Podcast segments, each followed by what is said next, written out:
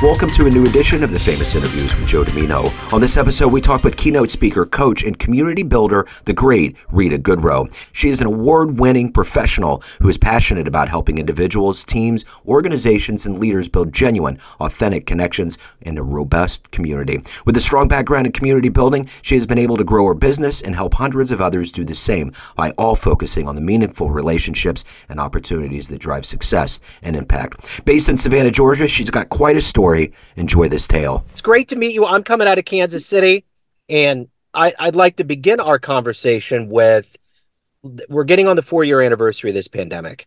How did you get through it, and how did it ultimately change you? Okay, let's see. Let me. so, how did I get through it? Was I had already set up a business model that was set up for something like that. So I was actually very lucky, but I leaned in by giving other people an extreme amount of value and support during that time, which is what grew my my business. Um, and then, uh, and I think it just changed me in terms of like how I went ahead setting up future business models, future plans, future revenue streams, like anything to account for the unexpected and to account for right instead of being very linear in my thinking or like very one way it's like how can I offer services in different formats? How can I support people in different ways, right? Like and be creative in yeah. how I speak or how I provide coaching or how I do all of these things. Is that kind of like the direction that you're wanting yeah, to go? No, okay. that make that makes total sense. So let's get into the essence of what you do do for a living. I'm going to put you in front of a bunch of third graders. It's career okay. day, and one of the yeah. kids says, "Hey, what do you do for a living?" How yeah. do you answer that child? I get to get up on stage and speak and make people laugh and get people excited to go do everything that they want to do and more. Which you would be their hero for that. But I want to know before we get to how this happened, what did you want to be in the third grade? What was your dream to grow up and become? To be a solid gold dancer. Okay. All right. Did you dance? I did. I did not. I okay. pretended okay. that I did. So that's fine. It's still dancing. It's it's all good. So, so I watched Solid Gold on television every week, and I would dance along with the show. And I was going to be a Solid Gold dancer, and then um, the show got canceled. Yeah, I remember that. It was remember popular. Solid Gold. Oh, it was yeah. great. Yeah, Solid Gold, Star Search, uh-huh. American Bandstand, all those shows. Man, it's like it's such a different world now because they kind of had a monopoly on everything. I mean, that was where you, everybody went there. Now it's like there's a billion different places to go to get your entertainment or you know it's it's weird. It's very weird. Um so tell me where you were born and raised and how did you get to this point? Because being in front of people and speaking and and and putting yourself out there is not an easy thing for people. It's high on the list of anxiety for people. How did it this is. become a natural like thing for you to pursue and how did how did the seeds get planted yeah, so I'm originally from Pensacola, Florida, and my dad's side of the family is Southern Baptist. And so from a young age, I was in church, like put in front of people to sing songs and to, you know, perform because that's that's what you do when you have grandparents that are Southern Baptist. So anytime I go to church with them, it was get up and sing in front of the congregation. Get and I can't sing, can't yeah. do any of that, but you would still have to do it, right? Yeah. Um, yeah. And then my parents got divorced and we moved up to DC. And very quickly, I, I got immersed in the world of DC, DC politics, DC kind of like high achieving, uh, DC, you go to college, DC, DC, DC. And before I knew it, people were telling me, you should be a lawyer because I liked to debate a lot and I liked to argue a lot. And so everybody said, you should grow up to be a lawyer. And I didn't, I didn't second guess that. I just kind of followed that path because politics, the law, it made sense. I went to George Washington University. I went to law school in Chicago. So I just kind of followed that path and graduated law school and became a lawyer. And to do that, you do have to learn how to be pretty comfortable with speaking in front of people, especially if you're going to do any trial work, but even to speak to clients or in different situations. And so that's kind of how I got familiar with and comfortable with, although to be fair, always comfortable yeah. with performing. I was like in my kindergarten play Chicken Little and I wanted to be the lead. You know what I mean? Like I just always had that affinity for performing, but it that's how I kind of got to being where where I was at that moment where being in front of people speaking improv was a very natural thing to do. So, as a speaker, what's one of your favorite speeches that you saw in person, or who was one of your favorite speakers?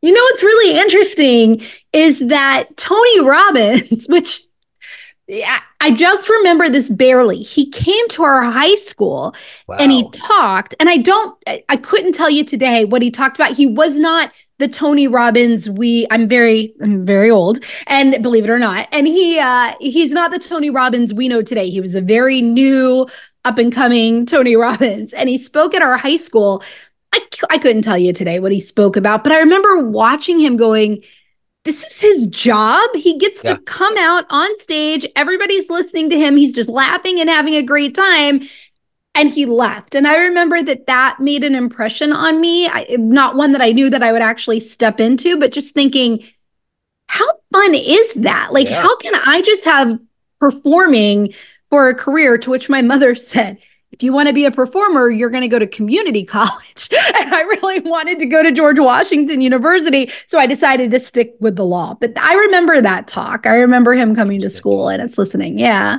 So who's been a hero for you in your life? So many people from big to little, right? I mean, really, honestly, it's the day to day people that make the bigger impact for me. There's a guy, Paul Brunson. I will say that Paul fundamentally changed. Well, there are two people, three people who have fundamentally changed my life in terms of what I do now in professional speaking and coaching. And one was a girl, Kelly Bass. I'm going to shout her out because she helped me quit the law to become a coach. Because that was i mean try to have that conversation with your family that you're going to quit the law to become a dating coach which is what i quit the law to do become a dating coach. And that's not a conversation right. that sounds fun to have. So yeah. she helped me navigate through that. Once i was a dating coach i met paul brunson who if you google him he's super famous ran the number one matchmaking agency in the world is on tv in the uk now all stuff.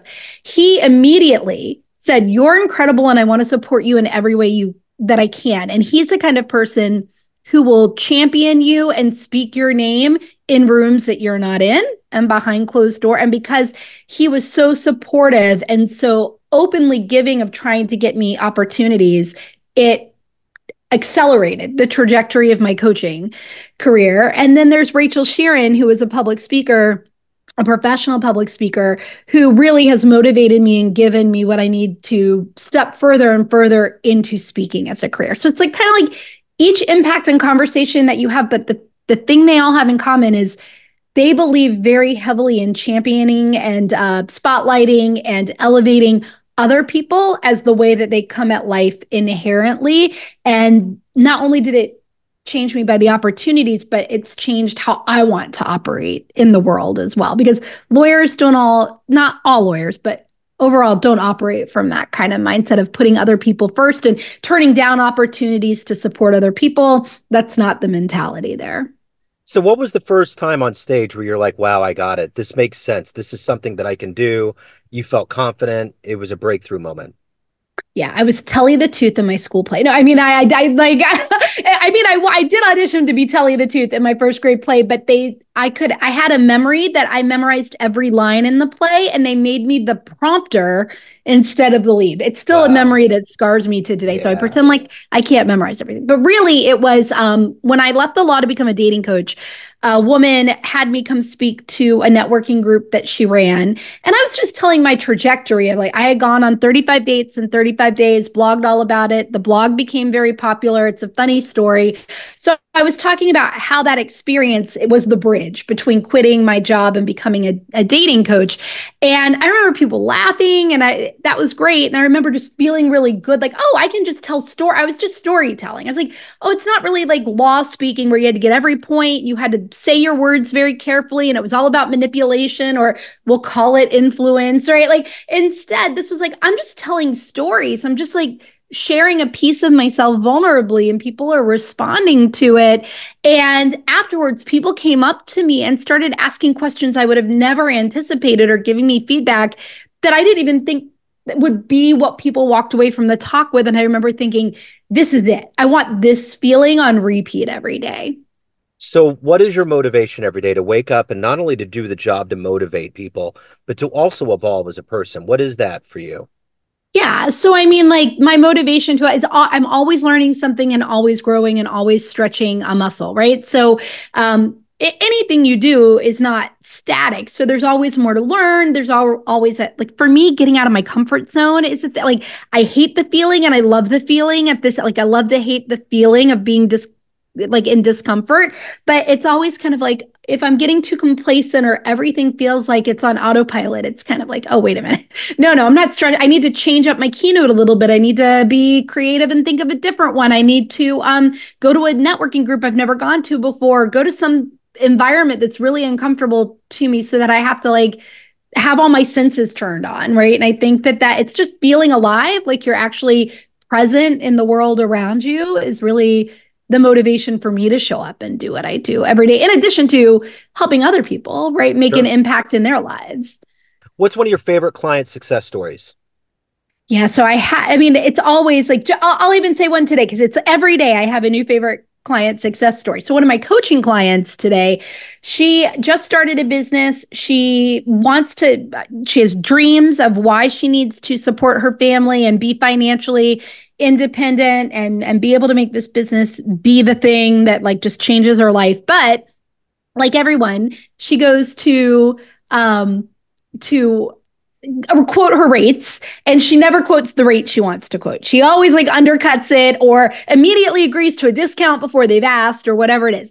And we've been working on a little bit of mindset there. And today she said rita i just quoted my rate like very neutrally. I just quoted my rate. And then basically the woman said okay. Like her concern had nothing to do with the rate. And I see now that I can literally support me and my family in the way that I want to if I kind of just continue to feel confident in myself. It's those moments. It's not big, huge things. It's like these tiny, tiny moments, whether I'm speaking to an audience and someone comes up to me and just says, I did that thing right as you said it. And it could just be I sent the message. I went ahead and said yes to the opportunity. And I'm just, it's not even that the result has happened. It's, I'm just excited that I did that, that I changed the way I was doing something.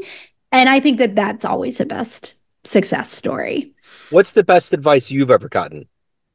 Yeah, to um, get out of my own to get out of my own way. But what that really means in a in a tangible way was to detach from the outcome, to be certain in the outcome, but also detach from it. So, like, I'll be a success no matter what. My vision of success, it's going to happen, but I don't know when or I don't know how. But my job is just to show up and take actions at the level of the success I want. So, like, if I want to be a seven figure business owner, people can always equate money well, then my job is just to show up as the kind of person that would become a seven figure business owner. How are they acting? How are they, what decisions are they making? What are they saying yes to? What are they saying no to? And know that that will get me to my ultimate goal, but being open to the path that I get there. Like I could go to California and there are a thousand different ways to get to California. If it's not the path I thought would get me to California, I need to be okay with that. And so that was the best advice to let go of attachment to the plan and still be certain in the end result or end destination. So, of all of the things that you've done, evolved into, and become and achieved, what are you the proudest of? I think I'm the proud. Oh, that's a, oh, okay.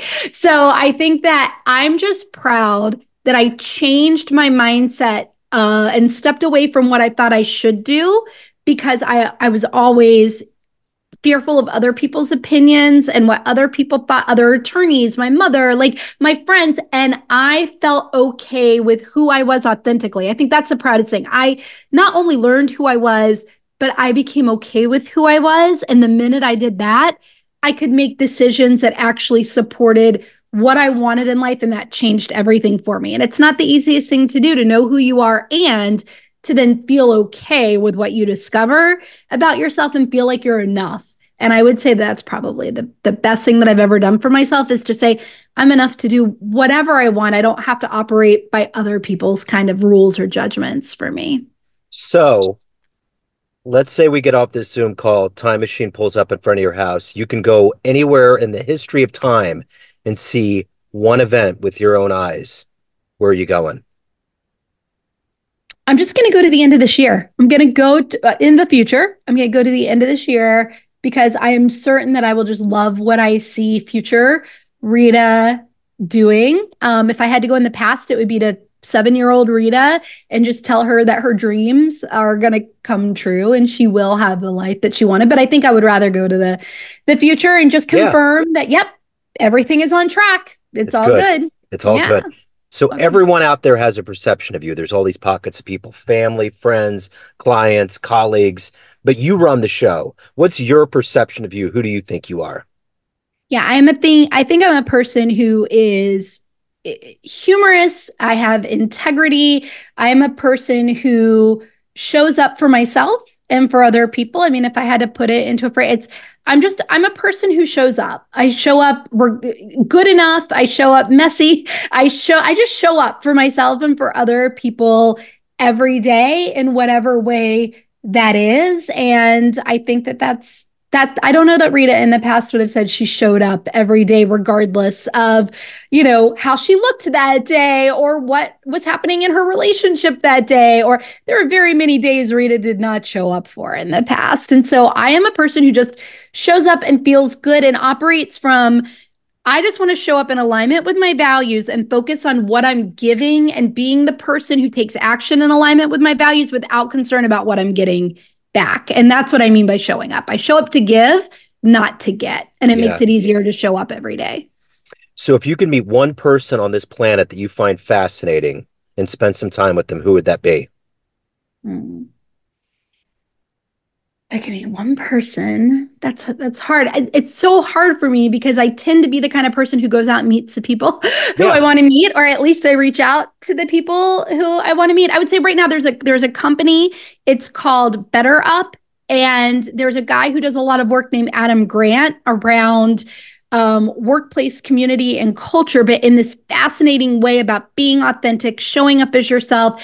Everything he says eh, that I read, I'm just like Yes, and I resonate with it so hard. And I have so many questions for him, and he's so hard to get in touch with. Adam Grant, if you're listening, he is somebody I think just on the top of my mind that I would find fascinating to talk to and just find out how he's arrived at some of the thought leadership and and why he sees the world the way he does and what his mindsets are around some things. I think that would be very fascinating. What's the best thing about living in Savannah, Georgia? All the people. Everyone's so friendly. It's just like it's a ta- you can walk everywhere. There's nothing that's more than five minutes away. Flip-flops or formal wear here and everybody is so friendly and i think I that that's it. the best thing. Yeah. that's great. So yeah. if anyone out there wants to hire you learn more about you reach out anything about your world how do they do that yeah, they can just go to Rita Goodroe, my name.com. It's got my information. It's got my keynotes. You can email me at Rita at RitaGoodroe.com. Everything, just Rita Goodroe. I'm literally the only Rita Goodroe in the United States of America, which oh, has been, well, that's... yes, very convenient. like, I for, love it. You can just go to Rita Goodroe, anything, and you'll find me. But RitaGoodroe.com is the best way. Okay, excellent. Yeah, I've gotten people that have reached out with my name one guy owns the minor league baseball hall of fame somewhere another person is like like an expert in in something that involves sports like there's a doctor in one city so yeah sometimes it gets kind of weird and dicey. Kind of meet up you guys should like saying. reach out to each other. Yeah i know. that's the, wouldn't that be cool? We all get together yeah. and we're like why are we here? And it's like hey my name's joe. My name's joe. We're all just like wait hold on. This is a john malkovich film. What are we doing? So yeah. But anyways rita this has been wonderful. I gotta tell you you have been the quickest response to every single question the only time that you stopped for a second it was very quick and you got right into it was who you wanted to meet. But man i i i was thinking the the time machine thing was going to stop you for a minute. I was hoping there would be a pause but you just you're a pro. You went right into it. You can edit a pause in if you want. No no no no no no no. I everything's everything's going to be all natural. Thank you rita for your time. You're thank welcome. you for your story Thank you. Yeah, it's going to be great to meet you. Yeah. Thanks for tuning in to another famous interview with Joe Dimino, where we cover the world of art, literature, business, spirituality, music, and more from around the globe. Our esteemed theme music was composed and produced by the great E. E. Pointer of Kansas City's River Cow Orchestra. If you want to hear more interviews, visit the Famous Interviews with Joe Dimino channel on YouTube. You can also find us on Spotify and Apple Podcasts. Thanks again for listening, and until next time.